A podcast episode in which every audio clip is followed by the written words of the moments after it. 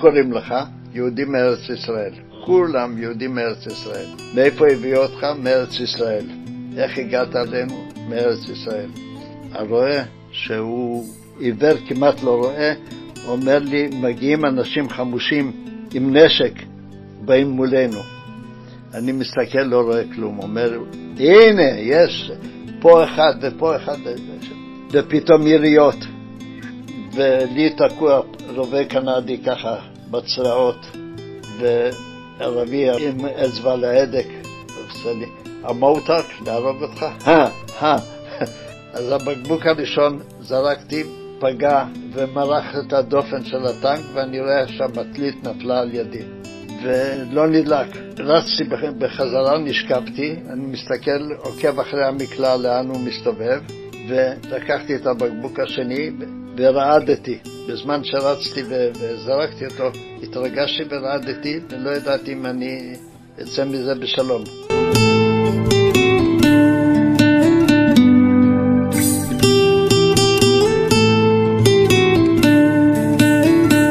פגישה אישית עם עופר שמיר.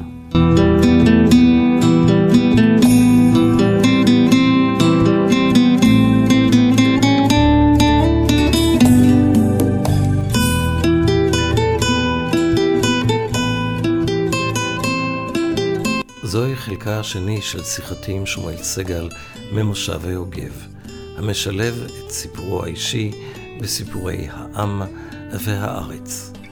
בפרק שלפניכם יספר שמואל סגל על הצטרפותו לפלמ"ח, תקופת מאסרו לאחר שנעצר בשבת השחורה, תקופת המאורעות שלאחר החלטת עצרת האומות המאוחדות על חלוקת הארץ, וקרב הדגניות, בה לחם במלחמת השחרור.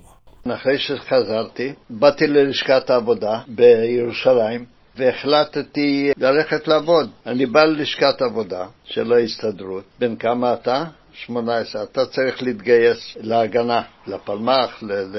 אמרתי, אבל אני הייתי נוטל שנתיים וחצי, זה לא חשוב. נפלט לי מהפה, באתי הביתה לעזור למשפחה, כי אבא שלי מת בשבי. לא, לא חשבתי על רחמנות ולא חשבתי שום דבר. מה, אבא שלך מת בשבי? טוב, אז נמצא לך עבודה. ויש עבודה בסדום. אז הלכתי לעבוד בסדום, ועבדתי בסדום מספר חודשים, פיטרו אותי, והלכתי הביתה אחרי ארבעה חודשים. אבל בסדום הפכתי לאדם אחר. הייתה שם פלוגת עבודה של קיבוצניקים. לא הכרתי קיבוצניקים ולא הכרתי את צורת הדיבור שלהם וצורת ההתנהגות ומוסר, והייתי רגיל בנותרות שדיברו על זונות. ודברים אחרים לגמרי, וניסו לסחוב אותי, וזה לא, לא נראה לי. פחדתי מסיפליס, אם לא הייתי פוחד הייתי הולך. אחרי ארבעה חודשים מפוטר בים המלח? מפוטר, הלכתי לבקר את החבר שלי, שהוא היה במחנה עבודה בקיבוץ במשמר השרון, ובאתי לשם, הייתי איתם. ואנחנו מדברים על שנת? שנת 45. הם חזרו מי ללימודים, מי לא ללימודים, ואני נשארתי במשמר השרון. פתאום בחדר אוכל אומרים לי, בוא תהיה טרקטוריסט. אמרו לי, כל החבר'ה, מה, אתה משוגע? אתה יודע איזה כיף זה להיות טרקטוריסט? אמרתי, בסדר, אני מקבל את זה.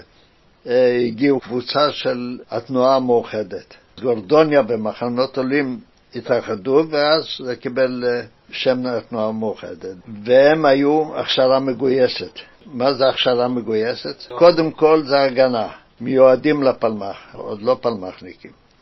אחר כך הופיע הפוליטרוק כמה פעמים, הם מופיע ומספר לנו מה זה פלמ"ח, והחליטו להשביע אותנו. נשבענו בגבעת חיים, היינו פלוגה ה' של הגדוד השני, מחלקה שמונה.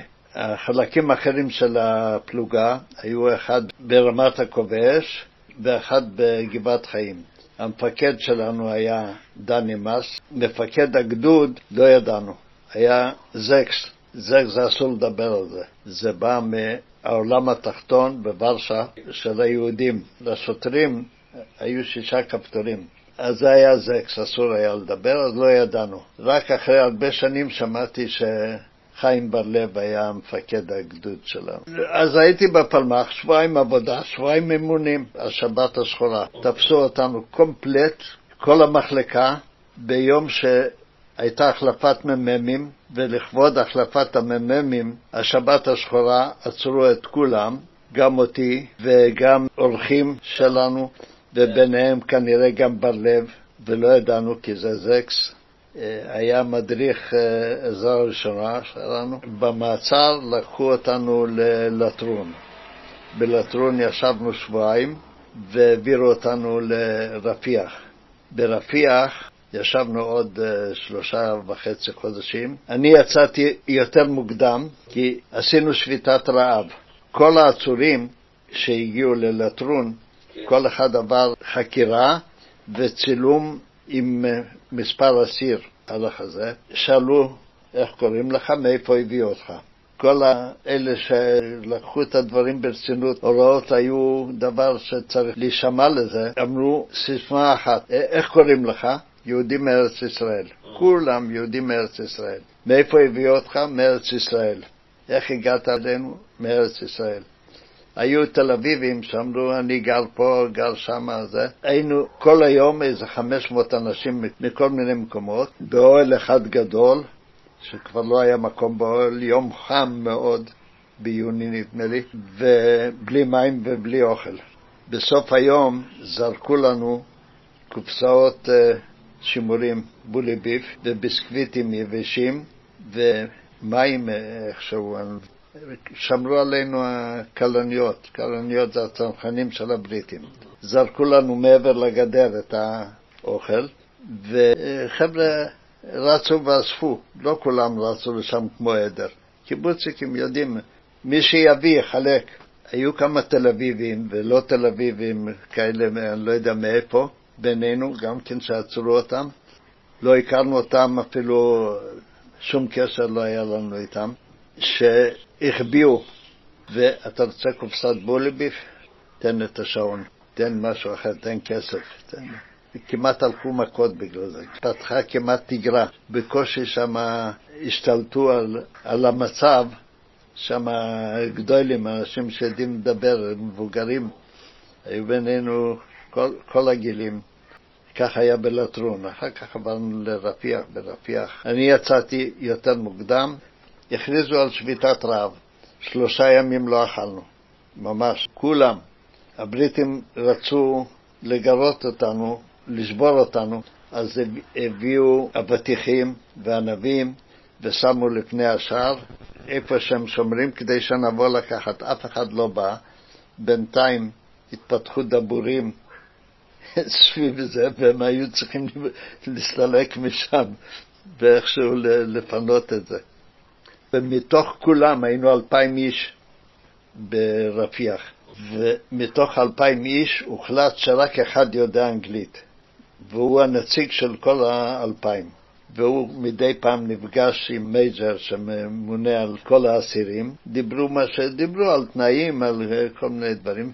כל הזמן הייתה שאלה למה אנחנו לא מוסרים את השמות. אז הוא הכניס לו לראש שיש בינינו עולים בלתי לגליים. ואנחנו יודעים שיתגלה מי העולים הבלתי לגליים ויגרשו אותם אחר כך לקפריסין.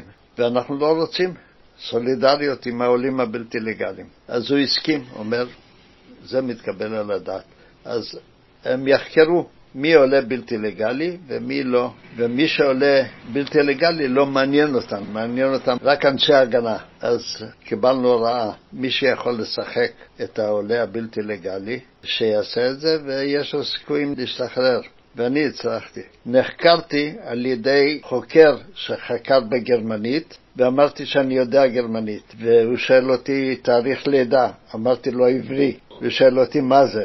ואז בלבלתי אותו ואומר לי, אתה יודע גרמנית או לא? אני אמרתי לו, אני יודע יידיש, מצוין. ויידיש וגרמנית זה אותו דבר. עד שהוא כתב לי על הטופס, emigrant, במקום פרטים בכל שורה, אז באלכסון, emigrant, זה מה שראיתי שהוא רושם, emigrant, ידעתי שאני משתחרר. השתחררתי, חזרתי למשמר השרון. עכשיו במשמר השרון המשכתי להיות טרקטוריסט, הייתה להם תחנת טרקטורים לעבודת חוץ.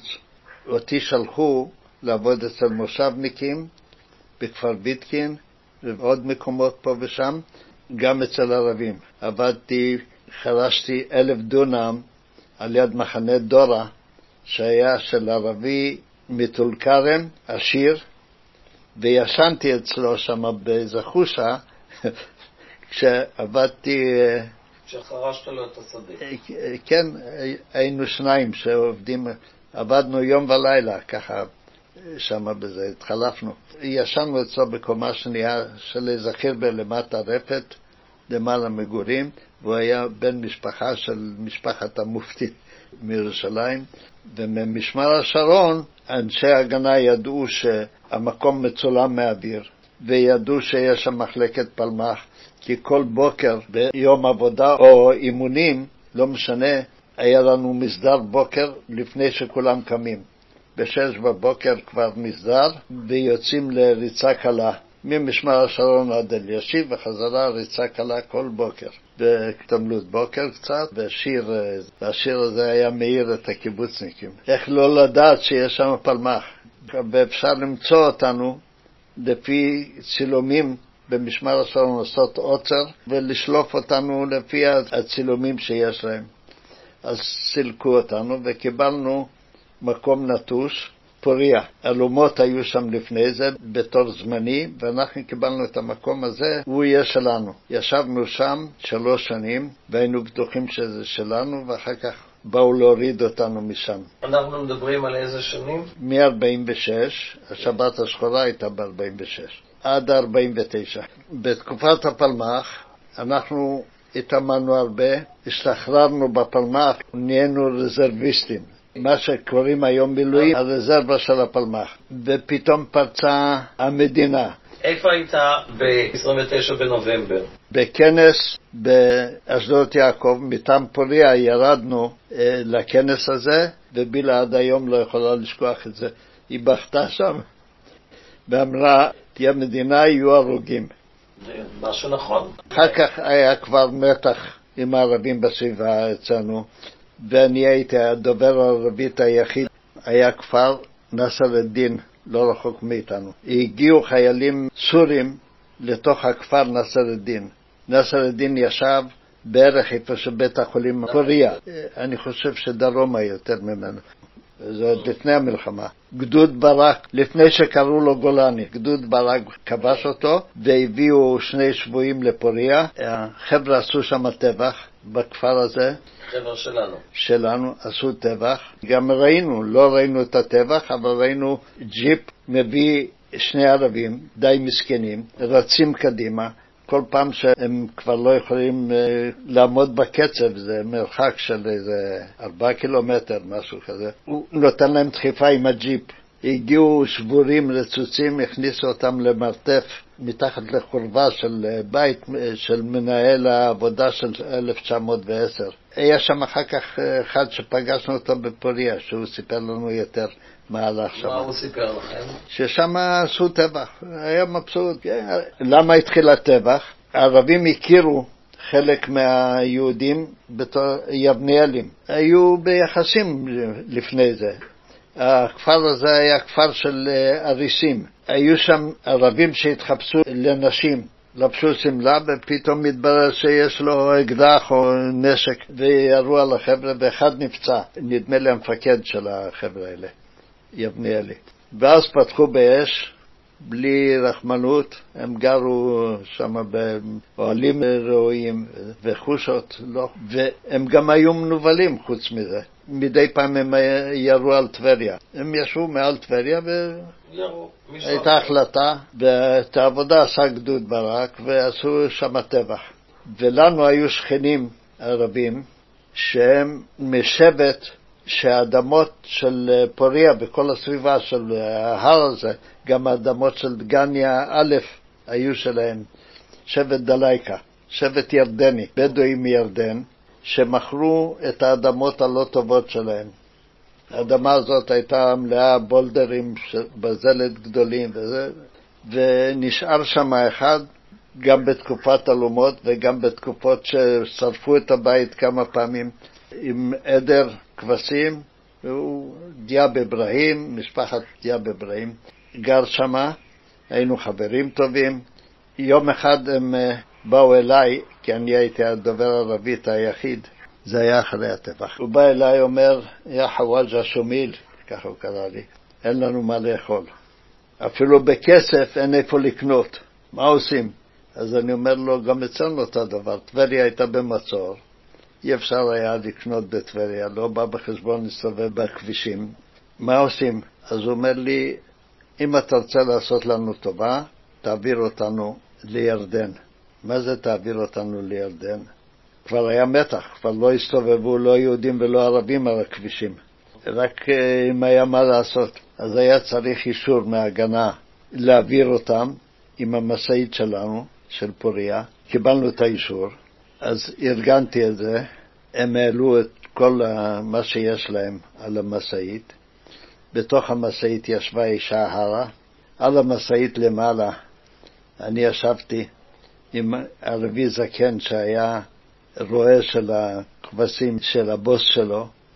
זה היו שני אוהדים, לרועה הייתה משפחה ולבוס הייתה משפחה. דיאב. ונכנסנו לאוטו, מה שנכנס, היו להם uh, הרבה דברים. היה צריך מספר הובלות. יצאנו לדרך עם uh, המצעים שלהם ודברים, ואני ישבתי על הדברים והתמלאתי בכינים, ועל ידי ישב הרועה הערבי הזה, והוא היה כמעט עיוור ולא רואה כלום, ואנחנו נוסעים עם האוטו, נוסעים ונוסעים, והיינו צריכים להגיע לכפר בקורה. הבדואים קוראים לזה בגורה, אבל זה כפר על יד אשדות יעקב. כדי שהם יעברו את הירמוק, שם יש מקום שאפשר לעבור, יעברו לירדן. עשינו להם טובה גדולה. בדרך לשם אנחנו רואים שני שומרי שדות עולים על, על סוסים מדרך עפר. ושאלנו אותם, הנה, יש לנו פה את אלה, אנחנו צריכים להוריד כשיגיעו לבקורה. אז הם אומרים, אנחנו באים מהסביבה שם.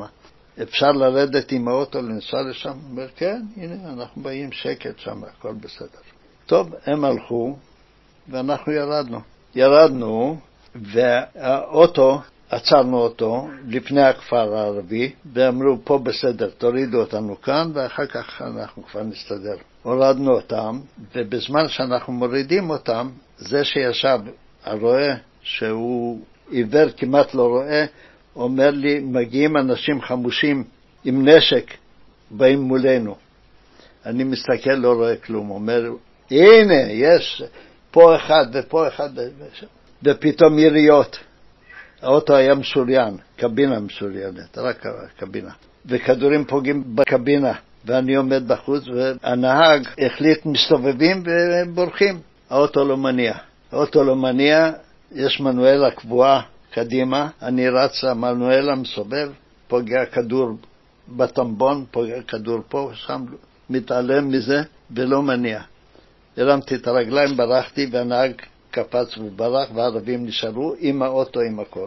בינתיים אנחנו בורחים, ואיתנו אחד הערבים, צעיר בן של המוכתר הזה, רץ איתנו, בורח איתנו. ואנחנו בורחים לעמדה שנמצאת בקצה האקוודוקט, הייתה נטושה, לא היה אף אחד בהם. ויורים אחרינו, והוא בורח יחד איתנו, ופתאום הוא צועק, איי, חטף כדור בראש.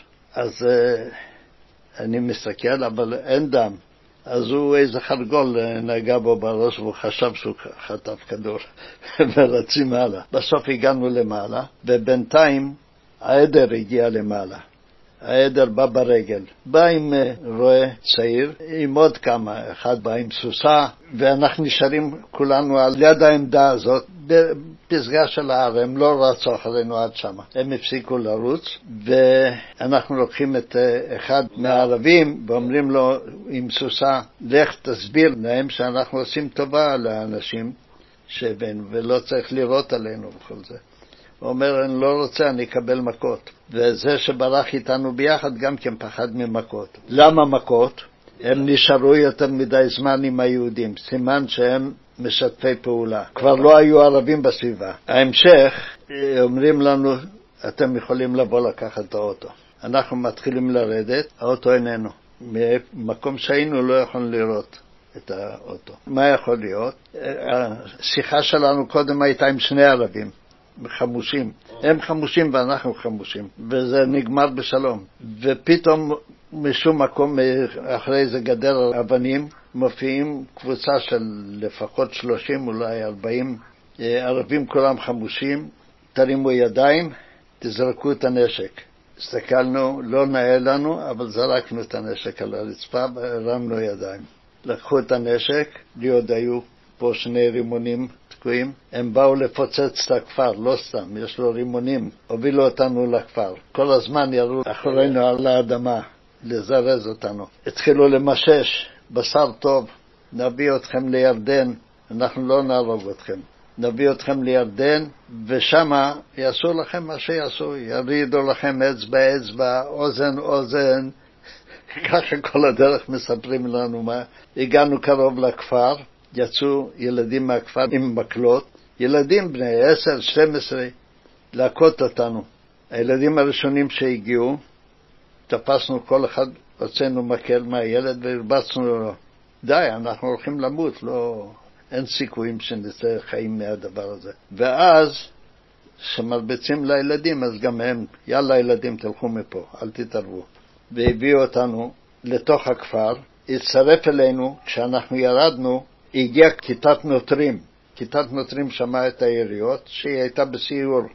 עמדו על הרכס, וכשאנחנו בבריחה שלנו הגענו וראינו אותם, והסמל שלהם מכיר את הערבים האלה, תימני שיש לו קשר עם הערבים מבקורה. בא איתנו לדבר איתם, שנצא, שיעבור בשלום, הוא דיבר איתם יפה, ובדרך לכפר, עוד לפני שהגענו, מופיע ערבי מכובד, עם כל הקישוטים שיש על סוס, ורואים שהוא, אז הסמל נוטרות הזה, אומר, זה, זה המוכתר של הכפר. המוכתר אמר, אתם אנשים טובים ועשיתם טובה לערבים, אנחנו נדאג לשחרר אתכם. אמר לחבר שלו הנוטר התימני, ואנחנו הולכים בביטחון. זה היה קצת לפני הכפר, איזה חצי קילומטר. הגענו לכפר מהומה, מכות, צעקות. התברר שהערבים הפילו את המוכתר מהסוס, הרביצו לו מכות, כמעט הרגו אותו. הכפר מחולק עכשיו לשניים, כאלה בעדנו וכאלה נגדנו. ואלה שנגדנו, הם היכו את המוכתר, ושם נוצר, לא הבנו מה קורה שם. ואנחנו עומדים על יד האוטו, ולי תקוע רובה קנדי ככה בצרעות, וערבי עם אצבע להדק, עושה לי, המותק, להרוג אותך? הא, הא, ככה, עושה פוזה. אחר כך עוזב את הרובה הזה, ויש לו אקדח רקטות עם לוע גדול כזה, שם לי פה על יד הרקה, ואומר לי, למה להרוג אותך ככה? עם זה אני אהרוג אותך. את הראש שלך יתפוצץ, ואני רואה בפנים רקטה, רואים אדומה, כתוב רד, מסתכל על זה. אני לא יודע איך הצלחתי להפעיל בתוכי מערכת טמטום. המערכת טמטום הזאת עזרה לי. החלטתי להיות אדיש, לא יודע מה יהיה, הסיכויים הגדולים שלא נצא חיים מזה, והם רבים ביניהם, ופתאום ניגש אליי אחד עם רובה ואומר, אם אתם לא לוקחים את האוטו מכאן, אני הורג אתכם. תסתלקו מפה, תראה מה יש פה בגללכם. והתאספו כמה כאלה, וקרבות סכינים, ונשים בוכות, מושכות את הבעל שלהם שיצא מהקטטה, ואיכשהו יצא שאחד איים על הנהג אם הוא לא נכנס, הוא יראה בו, אז הוא נכנס מהר וסגר. אחריו נכנס סמל נוטרות, ואני נשארתי השלישי בחוץ, כי צריך להניע עם המנואלה, ואני יודע טוב לסובב את המנואלה. ואני ניגש עם מנואלה, תוקעים לי רובה בצלעות. בא מישהו אחר, סוחב את זה עם הרובה, ואומר, תעזוב אותו, ואומר לי, תניע. ואני נותן סיבוב אחד, ומזל האוטו מניע. וכמו שהאוטו הניע, פותחים לי את הדלת, ואני קופץ פנימה, שנינו, כבר שלושה אנחנו בתוך האוטו, והנהג היה חברמן, והתחיל לצפור ולנסוע על אנשים. על בני אדם. האוטו עם קבינה משוריינת, אנחנו יושבים בתוך שריון, נסענו ויצאנו. ואז פרצה מלחמת העצמאות. הפלישה לעמק הירדן התחילה ב-15 למאי. אני נמצא בפוריה, וכולנו נמצאים בפוריה. מגיעה מונית עם פתק ממפקד האזור. הנהג הביא את הפתק, תיתנו לי שישה אנשים, אין זמן. ולקח שישה אנשים, ירדו. אחר כך שוב פעם עוד שישה אנשים. הראשונים ירדו לעמק הירדן, לא ידענו מה הולך שם. התצפית שלנו ראתה טנקים יורדים. הייתה לנו תצפית על אה, מבנה איזשהו גבוה יותר, עם משקפת, כל הזמן היה מישהו בתצפית. כשאני באתי עם, עם מונית השלישית, ירדתי, קבעו לי שאנחנו שוכבים על יד שער הכניסה לפרדס, לא שער שנכנס לדגניה, שער כניסה לפרדס, בין הפרדס ודגניה יש גדר. ואנחנו צריכים לשכב ולחסום את הטנקים שמתקרבים. יש לכם מרגמה 52 מילימטר, עם זה תעצרו את הטנקים. למרגמה לא היה מתקן כיוון, קיבלתי שני זבילים, שש פצצות בתוך כל זביל, נדמה לי, ויש תצפית, ואנחנו שוכבים שלושה אנשים מתחת לעץ השלישי מהכניסה לפרדס. בצד הדרך, ולא רואים כלום, לא יכולים לראות. ויש תצפית ומשדרת לנו. מתקרב טנק ומתחיל לעלות, לא נכנס דרך השער, השיקולים היו שלו, למה הוא לא נכנס דרך השער, אני לא יודע, ובמקום השער, על יד השער הוא עולה על הגדר, ואני שוכב ועוד שניים על ידי, אחד עם אה, סטן, והשני הוא המספר 2 שלי במרגמה 52 מילימטר. ולי אין נשק ולא אין נשק, רק המרגמה הזאת. אני מציץ ושומע אותו ומתחיל להשוות לטרקטור קטן, הטנק קטן, וזה גם טנק ראשון שאני רואה בחיים מקרוב. אולי הסתבך, התיל הסתבך לו בשרשרת ויחבא המנוע, ולא נחבא המנוע. קרע את הרשת, נכנס לאט, לאט, לאט, לאט, וכל פעם הוא מתקדם ויורה עם התותח קדימה, ועם המקלע, מסובב את המקלע לתוך הפרדס, על ידינו ולא על ידינו. והתצפית מודיעה לי שאני ארביץ פצצה. המספר שתיים שלי מכניס פצצה, אני מסובב, לא יורה. אני הופך את המ... וכבר מאבד את הכיוון והכל, מסתכל, הכדור הבליסטי לא קיבל נקירה, אין נוקר, נוקר מקולקל, משהו, אה, בעיה. בינתיים עוד לא היה טנק, עוד לא שום דבר.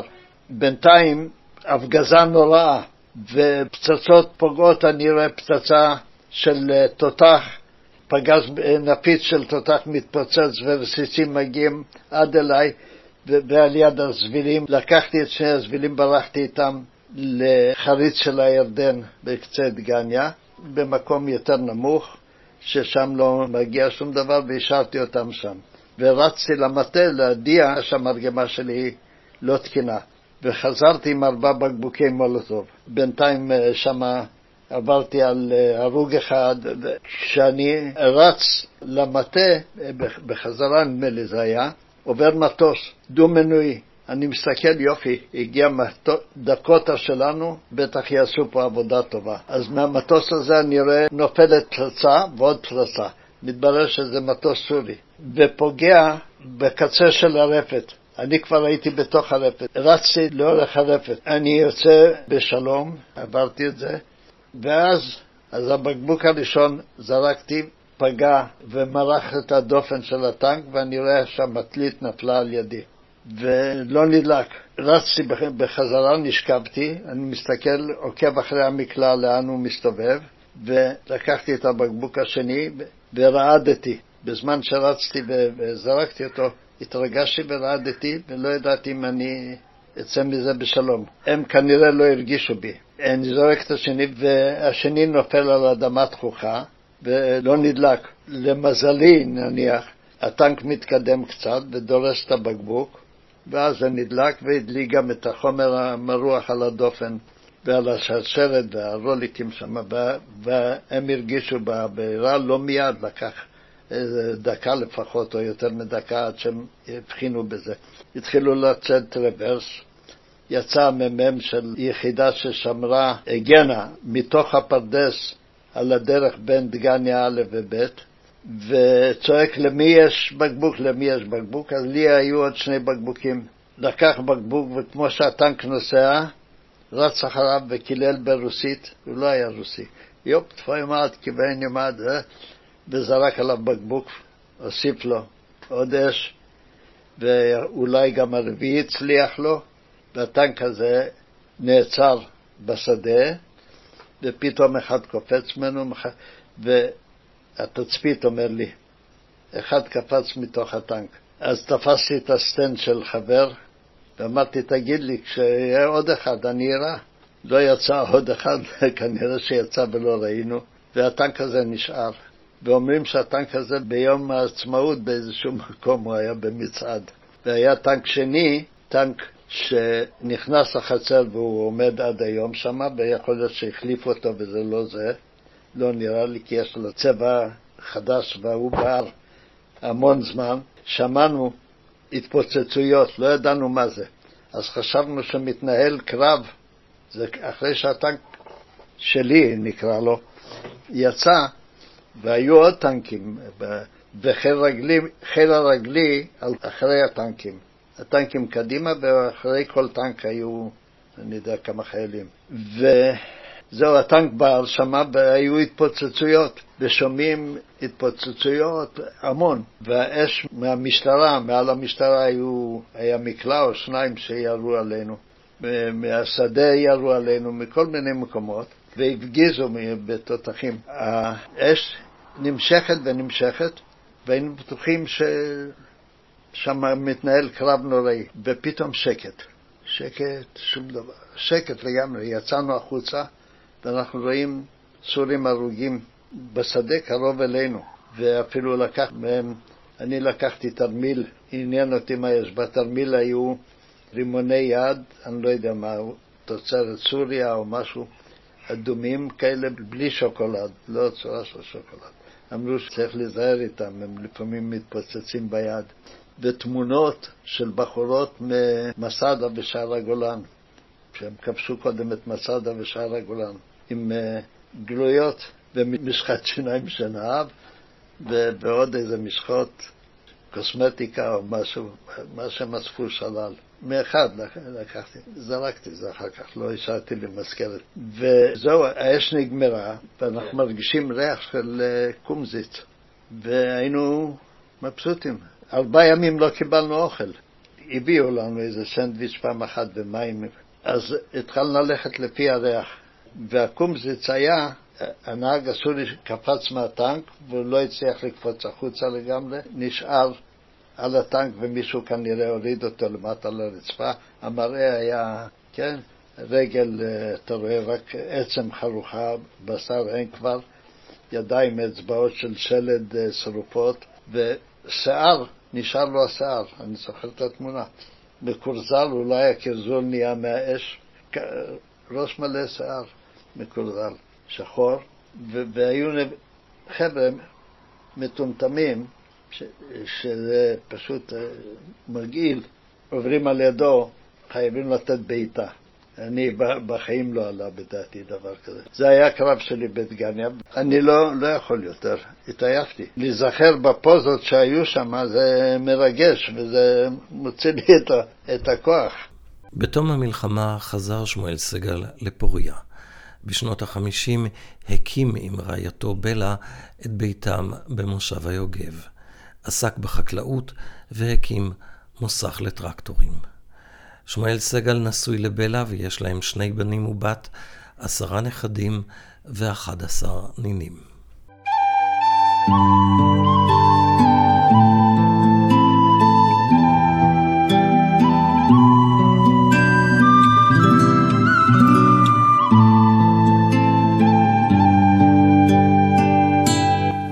פגישה אישית עם עופר שמיר.